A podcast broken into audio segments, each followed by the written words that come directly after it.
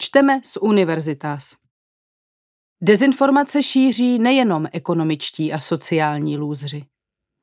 Rozhovor s politologem Miroslavem Marešem o kyberbezpečnosti a internetové propagandě.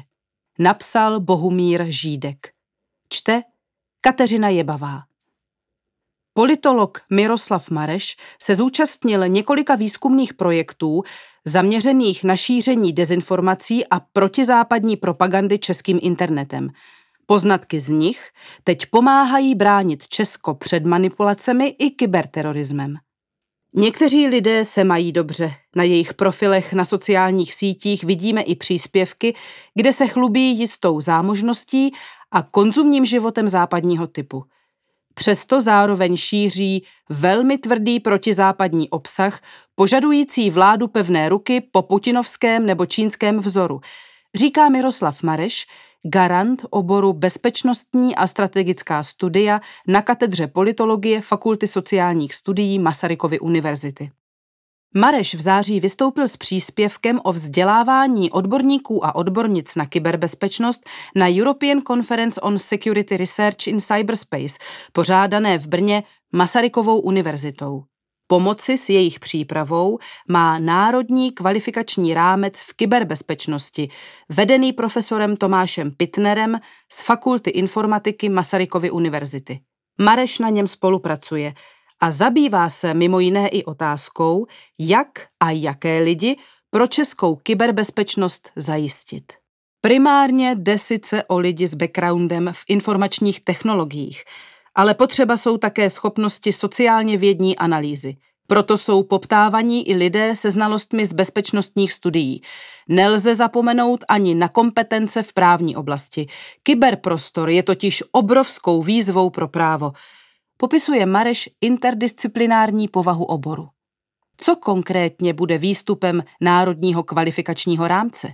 Zjednodušeně řečeno, jde o standardizovaný seznam dovedností a schopností, který mají mít lidé na určitém stupni zajišťování kyberbezpečnosti, vysvětluje Mareš. S doktorem Jakubem Drmolou z Fakulty sociálních studií připravuje akční plán, který ve spolupráci s Národním úřadem pro kybernetickou a informační bezpečnost uvede rámec do praxe.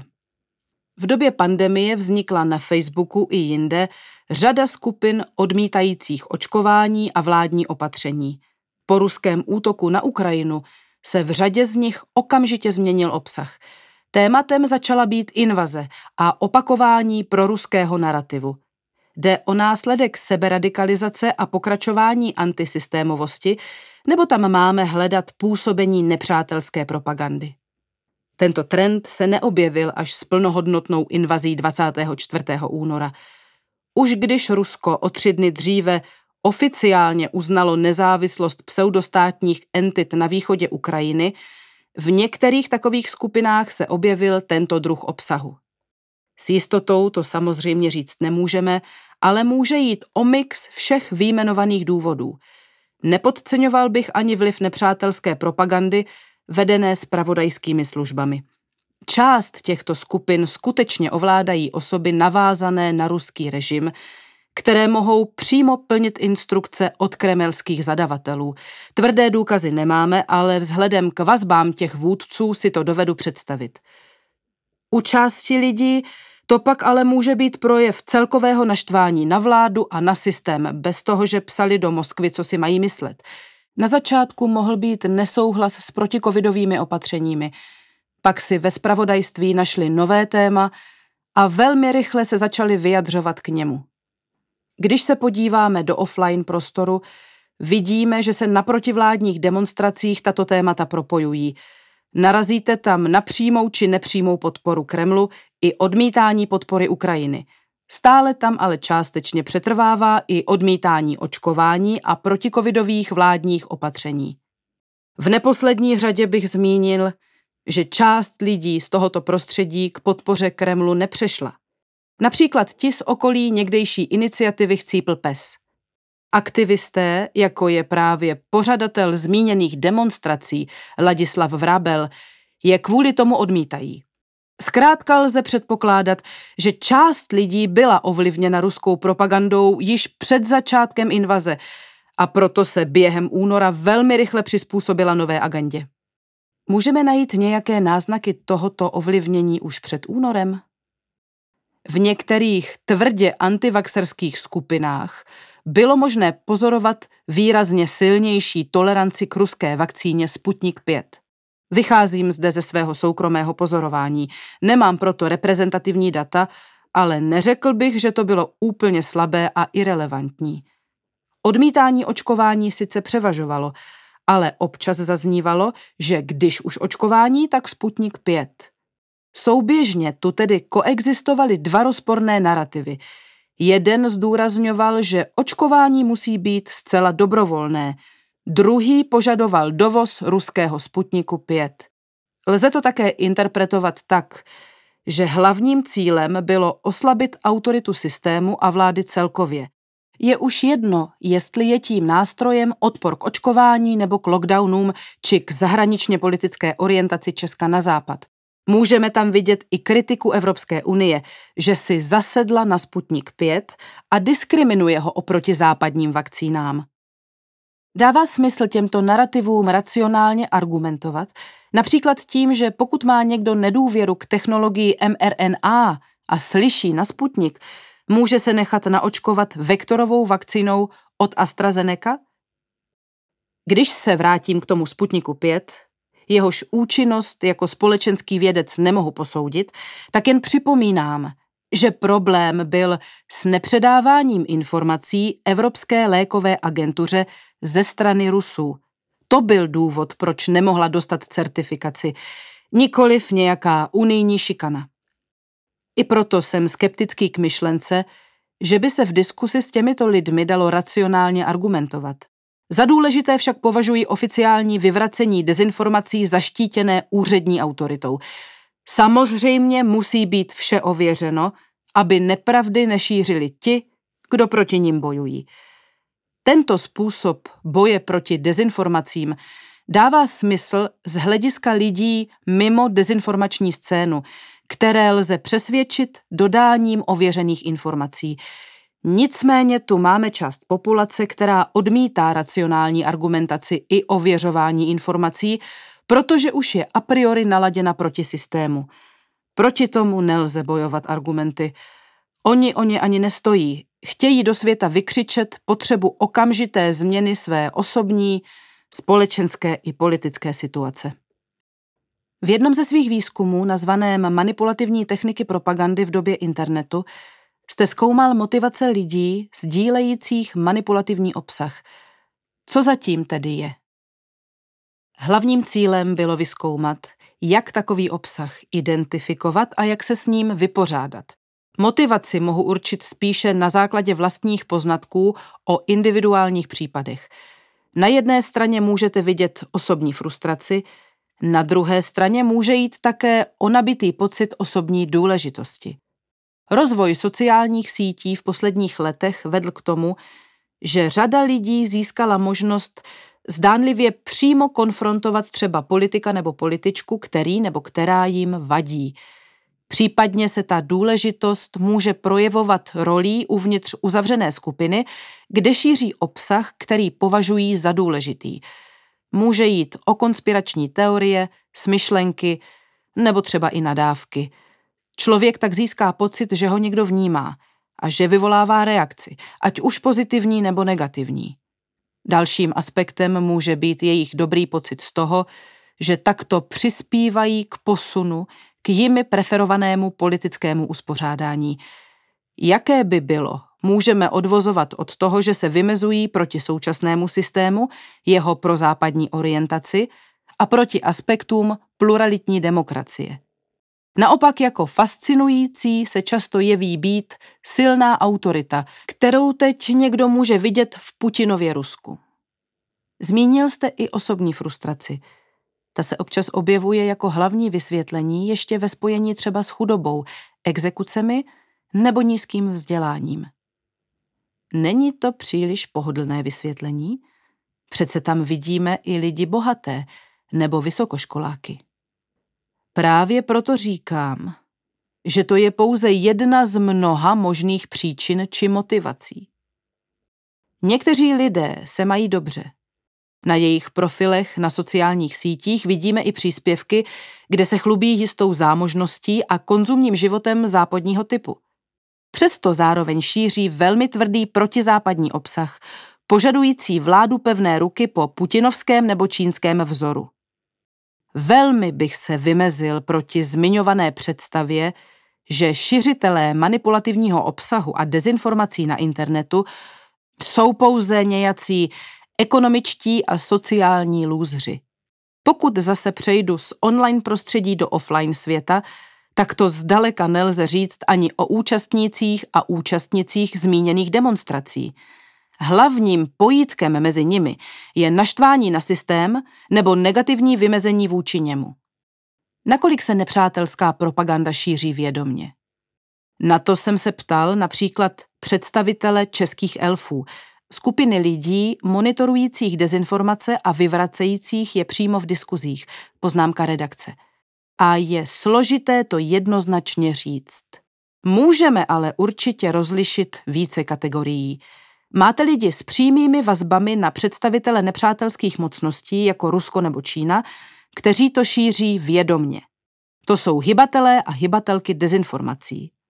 Pak tu máme přesvědčené přenašeče a přenašečky, kteří to šíří od hybatelů a hybatelek dále. A pak se to dostává do širší populace, která není ideově a hodnotově výrazně zakotvena, ale začne těm šířeným konspiracím, dezinformacím a memům věřit. Když se vrátím do období migrační krize, tak jedním z výrazných memů, u kterého by měl manipulaci poznat každý, byla fotografie vlaku v Chebu oblepeného uprchlíky. Šlo o fotomontáž spojující záběr zřejmě z Indie s naším vlakem. Sám ze své zkušenosti mohu říct, že jsem potkal spoustu lidí, relativně rozumných lidí, kteří tomu byli sto uvěřit. Skutečně věřili, že nám tají, že z Německa do Chebu jezdí vlaky ověšené migranty. Takže i něco, co může na první pohled působit nevěrohodně a tedy neškodně, může mít mnohem silnější dopad, než bychom čekali. V posledních týdnech na internetu rezonovala hra na anexi Kaliningradské oblasti Českou republikou. Nakolik je na místě kritika, že jde vlastně také o šíření nepravdivých informací? Vidíme tu dvě rozdílné věci. Tato hra na připojení královce vznikla od začátku jako něco, co je zjevně nereálné. Má vyjadřovat sarkazmus v reakci na ruskou propagandu, která tvrdí, že na Ukrajině proběhla řádná referenda a okupovaná část jejího území se v souladu s vůlí obyvatel připojila dobrovolně k Rusku. Na to pak navazuje vlna sdílení a lidové tvořivosti a ať už to někomu přijde vtipné či nikoliv, vše je pořád v mezích nadsázky a humoru.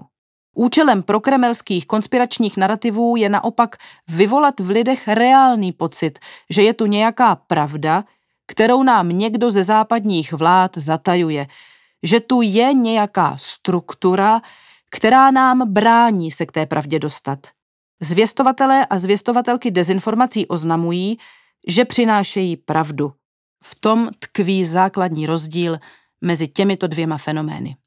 Když někdo sdílí memy o připojení královce, v zásadě tím deklaruje příslušnost k prozápadní nebo protikremelské orientaci a dělá si legraci z těch takzvaných referent. Když někdo sdílí dezinformace a konspirační teorie, například, že vše ovládá Aspen Institut, tak se snaží mobilizovat lidi proti demokratickému systému a prozápadní orientaci. Kolem královce se vyrojila celá řada memů, koláží a další lidové tvořivosti. Nemůže to naopak řadě lidí ukázat, jak snadné je na internetu vytvořit a šířit montáž a tím je proti dalšímu působení dezinformací trochu obrnit? Na druhou stranu ale informacím o připojení královce neuvěřil v podstatě nikdo. Možná nějací rusové, když si přečetli, že to na Twitteru sdílí český europoslanec Tomáš Zdechovský – Jelikož si nikdo nemyslel, že to je myšleno vážně, jsem k efektu imunizace vůči dezinformacím skeptický. Spíš je to zbraň ve formě sarkazmu a cynického českého humoru, která dokáže mobilizovat pro západní tábor. Zajímavé je sledovat, jak se to šířilo a co to vyjadřuje. K tomu se mohou potom vyjadřovat sociologové, ale i politologové. Zmínil jste mobilizaci pro západního tábora.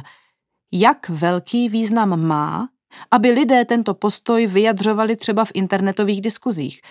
Řekli jsme si, že zapálené šiřitele a šiřitelky dezinformací tím nepřesvědčí. Ale nemá pořád smysl ukazovat, že vůči proruskému narrativu existuje opozice, aby nezaujatí pozorující nezískali pocit, že proruská pozice dominuje? Význam to podle mého má, i když je to opět něco, co lze těžko dokazovat. V minulosti se protisystémoví diskutující scházeli pod články na novinkách, zřejmě skutečně s cílem ovlivnit veřejné mínění. Po zavedení striktnějšího registračního systému to už tak silné nebylo a do značné míry to ustalo. Dokonce není tajemství, že i některé české politické strany najímaly diskutéry a diskutérky, aby na sociálních sítích diskutovali pod jejich příspěvky i jinde v jejich prospěch. Někoho může ovlivnit, když bude mít pocit, že je nějaký postoj v úplné menšině. Na druhé straně to postupně ztrácí na efektivitě. Dnes už se lidé v diskuzích běžně oslovují ty proruský trole nebo ty zaplacený pětikolkou. Je na tom vidět jisté prohlédnutí metod protivníka – Dokonce bych řekl, že česká protisystémová a prokremelská scéna trochu přecenila význam podobných nástrojů. Lidé z této scény totiž v minulosti často mohli podlehnout vlastní iluzi.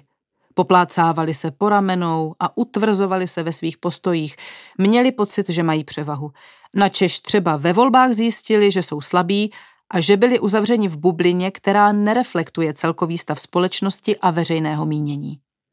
Jaká jsou bezpečnostní rizika spojená se šířením nepřátelské propagandy a jak velká jsou? Rizika jsou spojená s tím, že propagandě část veřejnosti podlehne a bude jednat ve prospěch jejich zdrojů. Netýká se to samozřejmě celé veřejnosti. Podléhají především lidé, kteří už k tomu mají předpoklady a chtějí tomu věřit. První riziko tedy spočívá v tom, že tihle nahlodaní lidé se posunou do prokremelského tábora. Zásadní bezpečnostní riziko potom spočívá v radikalizaci lidí, kteří už se na této scéně pohybují. Propaganda je může mobilizovat k razantnějším akcím a militantnímu jednání. Sice jsme u nás od zahájení únorové invaze vysloveně násilné jednání téměř neviděli, ale můžete se setkat s různými výzvami k násilnému svržení vlády, k defenestracím a k útokům na demokratické politiky. Další hrozba spočívá v dopadu na imič České republiky a v oslabování našeho západního spojenectví. Pokud se těm skupinám daří mobilizovat a uspořádat velké veřejné akce, které mají mediální dosah i v zahraničí, může to potom zvenku působit, že podpora našeho západního zakotvení je slabší než v realitě. Naopak to posiluje pozici prokremelských sil ve světě, i Kreml samotný. Na náš prostor potom pohlíží jako na místo, kde je efektivní provádět vlivové operace, protože v rozdělené společnosti nacházejí odezvu. Říkáte, že někteří lidé jsou už dopředu nějak protisystémově naladěni, ale protisystémové naladění by přece nemělo automaticky znamenat být pro Kreml. Jakou roli hraje ruská propaganda v posunu tímto směrem? Tomuto posunu napomáhá samotná polarizace společnosti. I když někdo řekne, že není proruský a že podporuje českou nezávislost a samostatnost, jeho razantní argumentace proti Evropské unii a NATO následně napomáhá prokremelskému úsilí. Určitá skupina lidí si dala na profil české vlaječky, aby se distancovali od podpory Ukrajiny. Jejich konkrétní argumentace ale pak reálně nahrává Kremlu. I když souhlasím, že mnozí z těch, co mají českou vlajku na profilovce, opravdu nechtějí, abychom se stali ruskou gubernií, svým reálným chováním se k prokremelskému expanzivnímu programu přihlásili. Oslabení Evropské unie, NATO a prozápadních orientací zemí střední Evropy je to, o co soudobá ruská politika usiluje. Hraje v tom posunu ruská propaganda aktivní roli? Mohla rozdmíchávat i témata, která nejsou prvoplánově proruská, aby si ty lidi a skupiny, tak říkajíc, ochočila? Domnívám se, že tohle je dlouhodobá strategie. Hovořil jsem o tom i s kolegy a kolegyněmi ze Slovenska, kde je vliv pro kremelské scény ještě silnější než u nás. Ti upozorňují, že se tam již před lety objevovaly různé facebookové stránky, které byly zpočátku zaměřeny třeba na konspirace, tajné společnosti, mimozemšťany nebo ezoteriku bez nějakého politického podtextu. Tyto stránky narušovaly celkovou důvěru v informace, které jsou vnímané jako provládní nebo prosystémové. Ve chvíli, kdy si tvůrci publikum takto připravili, kdy narušili důvěru v oficiální informace a v systém, začaly příspěvky více politizovat. U nás bych zase viděl ten aspekt, že Kremlu stačí společnost rozklížit a polarizovat. V zájmu Kremlu je i oslabení vládní autority v době pandemie nebo válečného konfliktu u skupin, které nejsou a priori prokremelské. Dlouhodobě se zabýváte extremismem, konkrétně neonacistickou scénou. Ještě v letech 2013 až 2014 bylo možné na neonacistických webech narazit na podporu ukrajinských nacionalistů a nacionalistek. Když se ale dnes podíváme na pozůstatky tehdejší scény, tak snad s výjimkou Filipa Vávry můžeme sledovat výrazný příklon na stranu Kremlu. Třeba předseda dělnické strany sociální spravedlnosti Tomáš Vandas je proruský. Jde o vliv propagandy? Z mého pozorování se tato scéna rozdělila. Na straně Ukrajiny nestojí jen Filip Vávra. Pár lidí s neonacistickou minulostí i odjelo reálně bojovat po boku ukrajinských nacionalistů v novějších jednotkách, než je ruskou propagandou demonizovaný Azov. Ten prošel jistou cestou ideového umírnění, i když si tedy část tradiční neonacistické scény udržela vazbu na ukrajinské nacionalisty, jde o marginální skupinky. Část bývalých neonacistů naopak zcela otočila a přidala se k prokremelské scéně – už před invazí bylo možné na některých akcích vidět lidi s minulostí v národním odporu, kteří najednou chodili s vlajkami Doněcké lidové republiky. Také na Václavském náměstí na demonstraci využité ruskou propagandou vystupoval Tomáš Ortel, který dříve působil v neonacistické skupině Konflikt 88. Jako motivaci bych viděl především snahu přidat se k někomu, kdo se jeví jako agresivní a silný, a kdo umožní svrhnout nenáviděný prozápadní demokratický systém a umožní těmto lidem dosáhnout na mocenskou pozici.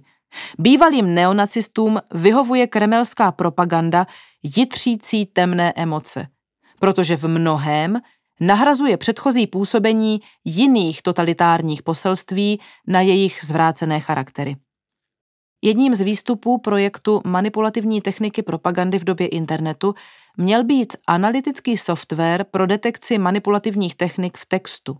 Povedlo se jej vytvořit a jaké je jeho další využití? Software vyvinuli kolegové a kolegyně z Fakulty informatiky Masarykovy univerzity v týmu docenta Aleše Horáka. Software prošel praktickými zkouškami a dokáže v zadaném textu odhalit míru manipulativnosti na základě výskytu určitých slovních spojení. Během vývoje vybírali naši spolupracovníci a spolupracovnice texty v médiích, které byly či naopak nebyly manipulativní. Data předávali kolegům a kolegyním z fakulty informatiky, kteří to pak zpracovali do zmíněného softwaru. O ten už projevili zájem lidé z různých složek, stejně jako kolegové a kolegyně z akademické sféry. Z toho mi ale vyplývá, že ta analýza nic neříká o tom, jestli jde o texty sloužící nepřátelské propagandě. Software by hypoteticky měl odhalit manipulativní techniky bez ohledu na obsah či intenci. Dominantním prvkem je skutečně vyhodnocení manipulativního jazyka, kdy jsme vycházeli především z prorusky orientovaných textů. Z analýzy stylu, vysloveně neseriózních médií, se podařilo vygenerovat nástroj, který funguje a je to manipulativní jazyk odhalit. Samozřejmě, že manipulativní jazyk se může občas objevit i v seriózních médiích hlavního proudu. Na to jsme v průběhu analyzování textů pro tento projekt narazili také. Software by mohl v dalším vývoji efektivněji rozpoznat manipulativní techniky v jakémkoliv textu bez ohledu na orientaci, tedy i v prosystémovém. Sekundárně je pak možné jej propojit s nástroji, které precizněji rozpoznají, zda se manipuluje třeba ve prospěch Ruska či jiné nepřátelské mocnosti. Jak by podle vás měli v oblasti kyberbezpečnosti interagovat odborníci a odbornice na informační technologie se společenskými vědci a vědkyněmi? A co proto může udělat stát? Společně by měli řešit vyvstalé problémy a predikovat jejich vývoj. Stát má podporovat vzdělání i vědecké projekty v této oblasti, včetně jejich aplikace v praxi. Je třeba říct, že se tak v řadě případů děje – a že Česko je v tomto ohledu na dobré cestě. Kde odborníky a odbornice na tuto oblast brát? Dominovat musí podpora a rozšiřování stávající středoškolské a hlavně vysokoškolské výuky. Ale příležitostí je i příchod migrantů a migrantek, ať už z Ukrajiny nebo třeba z Indie. Možná bych se zastavil u možnosti využít ruské experty a expertky v souvislosti se současnou vlnou odchodů ze země kvůli sankcím a mobilizaci. Určitě je to v jisté míře možné, ale varoval bych před nějakým masovým náborem v soukromé sféře, natož veřejné. Vidíte v tom rizika? V okamžiku, kdy Rusko vede válku proti Ukrajině a hybridní válku proti západním státům, jednoznačně vnímám zvýšené bezpečnostní riziko – Nemusí totiž jít nutně o odpůrce ruské dominance. Může jít o lidi motivované k odchodu ekonomickými dopady sankcí nebo strachem z mobilizace. Dovedu si představit, že by zajišťovali ochranu malé firmy před kybernetickou kriminalitou, ale u velkých společností a státních orgánů bych doporučoval maximální ostražitost. Pokud nejde o principiální odpůrce ruského režimu, Měli bychom se mít na pozoru před subverzivní činností. Rusko nás označuje za zemi nikoli v přátelskou. Pokud to někdo dosud akceptoval, nelze k němu mít bezmeznou důvěru. To však neznamená, že by jednotliví experti a expertky nemohli být vůbec využíváni. Jen jsou nutná adekvátní bezpečnostní opatření. Jak se změnila bezpečnostní situace v českém kyberprostoru po ruském vpádu na Ukrajinu. Objevily se nové hrozby? Ty se začaly objevovat už dříve. Vzpomeňte si například na dobu covidu, kdy v Brně došlo k velkému kybernetickému útoku na nemocnici, který krátkodobě omezil její činnost. Hovořilo se tehdy spíše o kriminální organizaci, ale hranice mezi zločineckými skupinami a těmi pracujícími pro nějaký nepřátelský stát mohou být velmi tenké.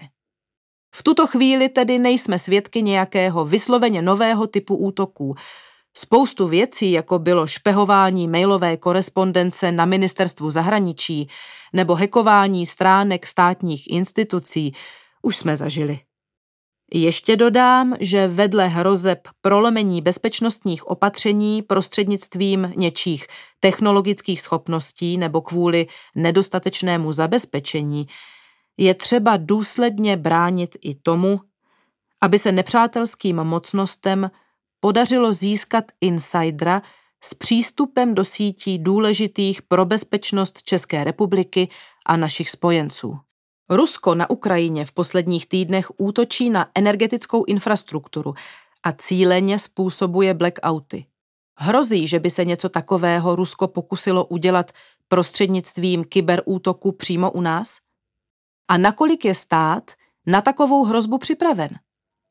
Tato hrozba existuje, i když je třeba zdůraznit snahu českých státních orgánů i soukromých společností o její odvrácení. Probíhají i odpovídající cvičení za účasti různých složek bezpečnostního systému. Vývoj schopností, možností a ochoty protivníka k takovému útoku je třeba kontinuálně sledovat a vyhodnocovat, aby bylo možné takový útok překazit již v zárodku.